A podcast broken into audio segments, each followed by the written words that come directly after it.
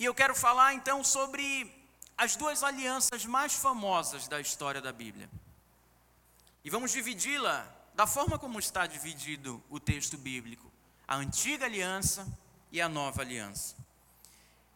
A antiga aliança, ela era feita com sangue, sangue de animais. Havia um costume antigo de se firmar qualquer tipo de pacto entre os homens com sangue. Lá em Levítico 17, 11 está escrito que o sangue contém a vida. Então, uma aliança feita com sangue é uma aliança feita para durar toda a vida, para ser cumprida até a morte. Uma aliança feita com sangue é para durar até a morte. E como era feito antigamente? Quando duas partes concordavam com algo, elas matavam um animal, sacrificavam um animal, cortavam esse animal ao meio, e as duas metades desses anima desse animal eram colocados aqui, deixando um espaço entre as duas metades. Vamos imaginar aqui um boi, um novilho. Então, se eu vou fazer um negócio com Paulo, e isso para mim é muito importante, e isso para mim é caro, é valioso. Então eu vou pegar, vou sentar com Paulo, eu vou sacrificar esse animal, vou colocar as duas metades dele aqui separadas, e juntamente com ele, nós vamos. Havia um ritual antigo para essa aliança.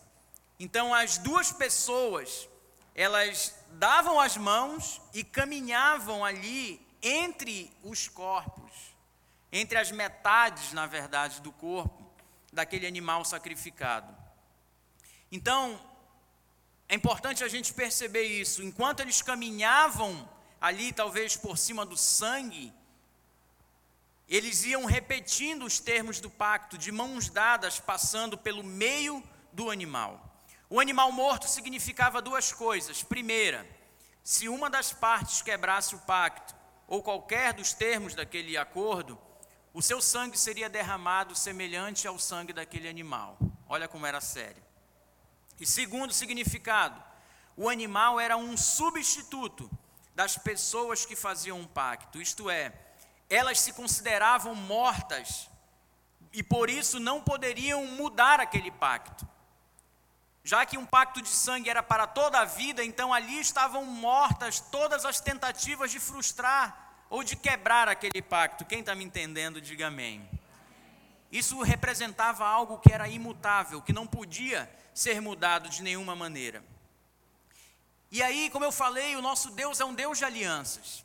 Ele firma pactos, firmou pactos com os homens ao longo de toda a história. Se você olhar Noé, o arco-íris representa o pacto com Noé. Se você olhar Moisés, se você olhar Josué, Abraão, você vai ver exemplos de alianças que Deus fez com o homem. E eu quero exatamente falar um pouco sobre a aliança de Deus com Abraão. Abra sua Bíblia em Gênesis 15. Nós vamos ler um trecho longo da Bíblia, mas que vai trazer luz sobre a importância e o valor de uma aliança. Ó oh, Deus, fala conosco nessa noite, Pai. Gênesis 15, a partir do versículo 1. Peço sua atenção a esse texto. Vamos ler até o 18. É longo, mas vale a pena.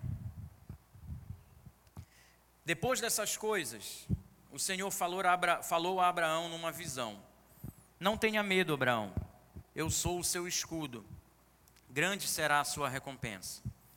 Mas Abraão perguntou: Ó Senhor, ó soberano Senhor, que me darás se continuo sem filhos e o herdeiro que possuo é Eliezer de Damasco? E acrescentou: Tu não me deste filho algum, um servo de minha casa será o meu herdeiro. Então o Senhor lhe deu a seguinte resposta: Seu herdeiro não será esse. Um filho gerado por você mesmo será o seu herdeiro. Levando-o para fora da tenda, disse-lhe: Olhe para o céu e conte as estrelas, se é que pode contá-las. E prosseguiu: Assim será a sua descendência. E o versículo 6 diz: Abraão, Abraão creu no Senhor, e isso lhe foi creditado como justiça. Diga amém. Vou fazer uma pausa aqui. Tudo no reino de Deus é obtido por meio da fé. Não existe outro método para você receber ou dar algo a Deus. É tudo pela fé. Abraão creu, ele teve fé naquilo, na palavra que Deus havia liberado sobre ele. E a Bíblia diz que isso lhe foi creditado. Isso foi anotado na conta dele como algo bom. Olha, isso foi bom, isso é justo, isso é legal, é assim que tem que ser. Muito bom, Abraão. E vamos seguir o texto. Versículo 7: Disse-lhe ainda: Eu sou o Senhor, que o tirei de Ur dos Caldeus, para dar-lhe esta terra como herança. Perguntou-lhe Abraão: Ó soberano Senhor, como posso saber que tomarei posse dela? Interessante que minutos atrás ele havia crido com o seu coração, mas nesse momento ele pede a Deus uma confirmação. Veja, a fé, ela nos leva muitas vezes a um lugar de segurança, mas muitas vezes ela nos leva também a um lugar de dúvida, onde questionamos se o caminho que acabamos de decidir por tomar, ele é seguro. E aí então, Abraão aqui pergunta a Deus, como é que eu posso saber que vou tomar posse dela? Aqui eu entendo que ele não estava duvidando de Deus, ele estava querendo descobrir mais de como chegar ao lugar da promessa. E aí no versículo 9, Está escrito: Respondeu-lhe o Senhor: Olha agora, traga-me uma novilha, uma cabra e um carneiro, todos com três anos de vida, e também uma rolinha e um pombinho. Abraão trouxe todos esses animais, cortou-os ao meio e colocou cada metade uma frente da outra. As aves, porém, ele não cortou. Nisso, Aves de rapina começaram a descer sobre os cadáveres, mas Abraão as enxotava. Ao pôr do sol, Abraão foi tomado de sono profundo, e eis que vieram sobre ele trevas densas e apavorantes. Então o Senhor lhe disse: Saiba que os seus descendentes serão estrangeiros numa terra que não lhes pertencerá, onde também serão escravizados e oprimidos por quatrocentos anos. Mas eu castigarei a nação a quem servirão como escravos, e depois de tudo sairão com muitos bens. Você, porém, irá em paz a seus antepassados, e será sepultado em boa velhice. Amém? Agora preste atenção para cá. Na quarta geração, os seus descendentes voltarão para cá, porque a maldade dos amorreus ainda não atingiu a medida completa. E agora, versículo 17 depois que o sol se, se pôs e veio a escuridão, eis que um fogareiro esfumaçante com uma, tocha, com uma tocha acesa passou por entre os pedaços dos animais. E naquele dia o Senhor fez a seguinte aliança com Abrão: Aos seus descendentes dei esta terra, desde o ribeiro do Egito até o grande rio, o Eufrates. Diga amém e aplauda Jesus por isso. Glória a Deus.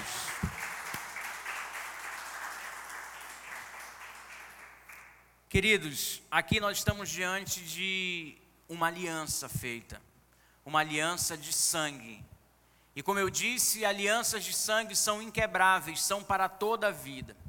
Mas tem alguns detalhes que eu queria, por isso eu li todo o texto para ambientar você nesse cenário para você entender o significado desses animais cortados, para você perceber a importância de uma aliança desse tipo. Porque aqui na aliança com Abraão há alguma coisa de especial que interessa a nós. Abraão sabia o que Deus estava fazendo, porque esse era um costume antigo de se firmar pactos. Quando Deus pediu a Abraão os animais e quando Abraão começou a sacrificá-los ao meio, Abraão sabia o que Deus estava propondo a ele. E na verdade, ele deve ter ficado até impressionado com o número de animais que Deus pediu, porque bastaria um. Mas ele pediu cinco animais, três foram cortados, as aves não. Mas veja, eu penso que Abraão já devia estar preparado já para dar as mãos para Deus e caminhar por entre aquelas metades, né, pastor Israel? Eu acho que Abraão já estava assim com o coração radiante na expectativa daquela aliança que viria. Mas olha o versículo 12, preste atenção nisso. O versículo 12 contém algo aqui incrível. Ao pôr do sol, Abraão foi tomado de um sono profundo, e eis que vieram sobre ele trevas densas e apavorantes. Na hora que ele iria caminhar para fazer uma aliança com Deus, ele foi tomado de um sono. E a partir do versículo 13, você, eu, eu, relatei tudo aquilo que Deus revelou a Abraão, e eu acredito que, como ele estava dormindo, só pode ter sido em sonho. Então ele foi, dormiu e Deus começou a falar com ele em sonho. Mas olha o interessante. O interessante vem agora, porque enquanto Abraão estava dormindo, lá no versículo 17 diz assim: que depois que o sol se pôs e veio a escuridão, olha o que aconteceu: uma tocha acesa passou por entre os pedaços dos animais. A aliança estava sim sendo feita, mas ela só foi feita ela partiu do próprio Deus em favor do homem, diga amém. Ela é incondicional e é nesse sentido que Abraão não foi convocado a participar daquilo, porque não havia uma condição exigida para o homem, não foi Deus entregando toda a sua bondade, todo o seu favor para Abraão. A aliança que Deus fez com Abraão foi incondicional. Deus passou sozinho entre os animais. Abraão não participou do pacto, mas foi o alvo do pacto, ele recebeu a promessa de Deus, diga aleluia. Deus está fazendo acontecer a promessa que ele tem na sua vida. E esse amor e essa vontade dele é incondicional em seu favor. Deus fez ali um pacto incondicional com Abraão, ele fez ali um pacto eterno e por isso vários animais, porque um só simbolizaria, já era o suficiente para demonstrar que ele duraria até a morte, mas vários animais simboliza que aquele pacto era para sempre. Deus sempre é favorável àqueles que têm fé. Abraão creu e isso lhe foi creditado como justiça. Então Deus fez ali um pacto eterno com Abraão, diga amém. E essa, queridos, é uma demonstração incrível da graça de Deus já no Antigo Testamento. Geralmente, quando a gente fala de graça, a gente fala do Novo Testamento para cá. Mas veja como Deus ele já manifestava um coração gracioso. E eu quero que você guarde essa semente no seu coração. O nosso Deus é um Deus de graça, de favor, de misericórdia. Não há erro, não há condenação para aqueles que estão em Cristo Jesus, porque a materialização da graça de Deus está exatamente na pessoa de Jesus Cristo. Então veja, foi no versículo 18 está escrito claramente que Deus fez um pacto de aliança com Abraão. Deus fez esse pacto. Foi Deus exclusivamente quem estabeleceu as promessas e as obrigações. Foi Deus quem disse: Olha, eu vou te dar isso, eu vou te dar aquilo, você vai ser assim, você vai ser. Você só precisa crer e obedecer. A aliança do homem com Deus ela é baseada na fé e na obediência. Diga para quem está do seu lado: creia e obedeça. Deus vai cumprir a promessa dele na sua vida, amém? Ele tem aliança com você. Aplauda Jesus por isso.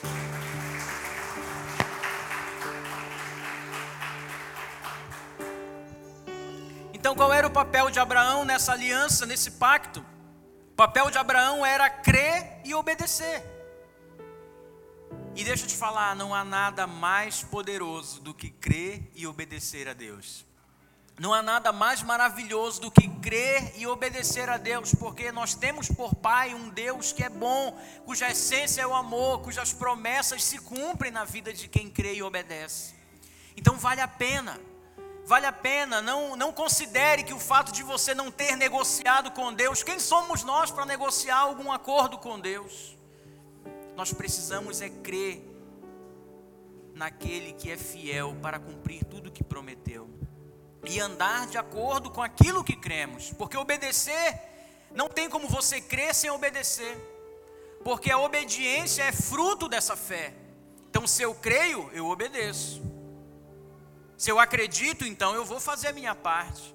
Se eu sei que foi Deus que falou, eu senti que foi de Deus, eu sei que é de Deus, então agora eu sou capaz de obedecer. Quem está me entendendo aqui? Crer e obedecer. É o que nós precisamos, foi isso que Abraão fez.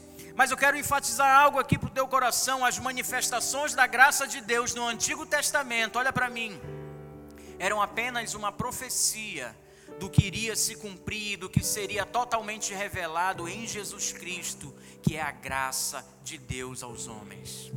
E aí nós entramos então na nova aliança. E já estou encerrando. A nova aliança ela não está mais firmada em sangue de animais. Não é mais necessário hoje eu para me para ter um vínculo com alguém, eu serrar um animal no meio e passar no meio daquele sangue. Hoje não é mais assim. A nova aliança, estamos falando aqui de termos espirituais, a nova aliança ela está alicerçada no sangue do Filho de Deus, o Cordeiro de Deus. Mas algo aqui eu quero que você preste atenção, assim como a aliança de Abraão, de Deus com Abraão, essa nova aliança que temos em Jesus, ela também é incondicional. Ela também é eterna. Ela também é baseada na fé e na obediência. Mas ela tem um acréscimo, ela existe, ela é superior, como nós vamos ler aqui na palavra de Deus. Abra sua Bíblia em Hebreus 9. A nova aliança ela é superior porque ela é perfeita, ela é completa, ela é suficiente.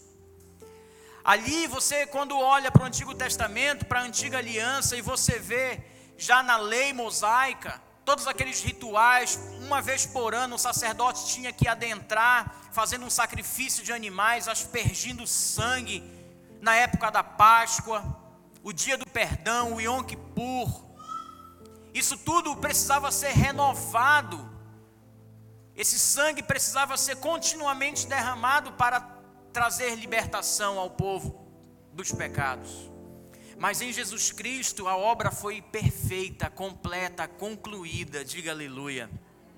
Hebreus 9:11 está escrito assim: Ora, a primeira aliança tinha regras para adoração e também um santuário terreno. Foi levantado um tabernáculo na parte da frente chamada lugar santo. Perdão, foi levantado um tabernáculo na parte da frente, chamada lugar santo, estavam o candelabro, a mesa, os pães da presença. Por trás do segundo véu havia uma parte chamada lugar santíssimo, onde se encontrava um altar de ouro para o incenso, a arca da aliança, totalmente revestida de ouro. Nessa arca estava um vaso de ouro contendo maná, a vara de Arão que floresceu e as tábuas da aliança. Isso tudo é história de Israel. A gente pode um dia se debruçar e estudar isso. Acima da arca estavam querubins da glória que com sua sombra cobriam a tampa da arca. A respeito dessas coisas não cabe agora falar detalhadamente. Estando tudo assim preparado, os sacerdotes entravam regularmente no lugar santo do tabernáculo para exercer o seu ministério. No entanto, somente o sumo sacerdote entrava no lugar santíssimo, apenas uma vez por ano e nunca sem apresentar o sangue do sacrifício que ele oferecia por si mesmo e pelos pecados que o povo havia cometido por ignorância. Dessa forma, o Espírito Santo estava mostrando que ainda não havia sido manifestado o caminho para o lugar santíssimo, enquanto permanecia o primeiro tabernáculo, ou seja, a antiga aliança. Isso é uma ilustração para os nossos dias, diga para mim. Isso é para mim e para você, queridos, indicando que as ofertas e os sacrifícios oferecidos não podiam dar ao adorador uma consciência perfeitamente limpa. eram apenas prescrições que tratavam de comida e bebida e de várias cerimônias de purificação com água. Essas ordenanças exteriores foram impostas até o tempo da nova ordem, a nova aliança em Jesus. Quando Cristo veio, isso agora é maravilhoso, veio como sumo sacerdote dos benefícios agora presentes. Ele adentrou o maior e mais perfeito tabernáculo, não feito pelo homem, isto é, não pertencente a esta criação não por meio de sangue de bodes e novilhos, mas pelo seu próprio sangue, que ele entrou no lugar santíssimo de uma vez por todas e obteve eterna redenção. Ora, se o sangue de bodes e touros e as cinzas de uma novilha espalhadas sobre os que estão cerimonialmente impuros os santificam, de forma que tornam exteriormente puros, quanto mais o sangue de Cristo, que pelo Espírito eterno se ofereceu de forma imaculada a Deus, purificará a nossa consciência de atos que levam à morte, para que sirvamos ao Deus vivo. Diga aleluia e aplauda a Deus. O seu Deus está vivo e o seu sangue nos purifica de pecados. Aleluia. Para encerrar o versículo 15. Por essa razão, Cristo é o mediador de uma nova aliança, para que os que são chamados recebam a promessa da herança eterna, visto que ele morreu como resgate pelas transgressões cometidas sob a primeira aliança. Queridos, estamos agora debaixo de um novo pacto com Deus. Eu e você agora desfrutamos de uma outra realidade espiritual.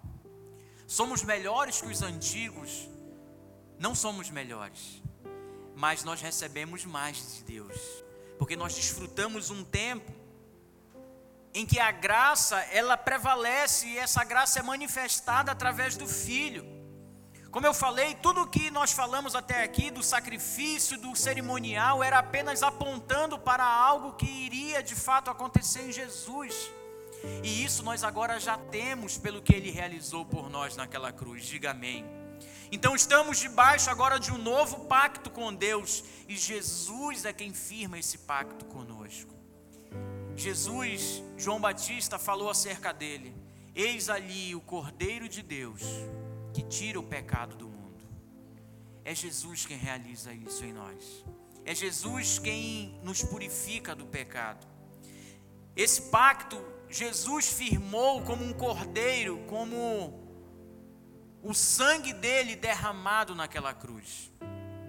E aí, para finalizar, eu quero ler Hebreus 8, só voltar um pouquinho a sua Bíblia, Hebreus 8, versículo 10, para falar dessa aliança. Essa aliança que agora alcança eu e você, antes que éramos pecadores, mas por causa da graça de Deus agora somos justificados.